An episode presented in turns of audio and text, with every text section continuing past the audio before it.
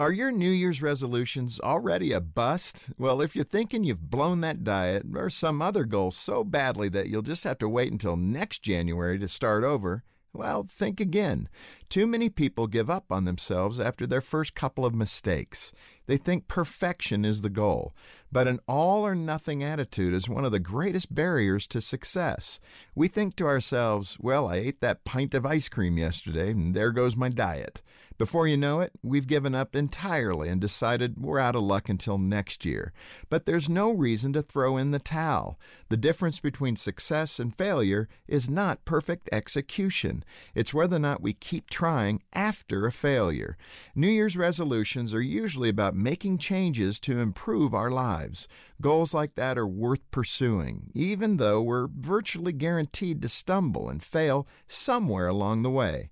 Change doesn't happen overnight. In fact, research suggests that it takes an average of 66 days to form a new habit, and that means you'll probably end up missing the mark now and then until you learn how to do it better. Like author and thinker G.K. Chesterton once said, anything worth doing is worth doing badly. I think he's right. Don't give up in defeat and remain stuck until next January. Cut yourself some slack and keep on trying.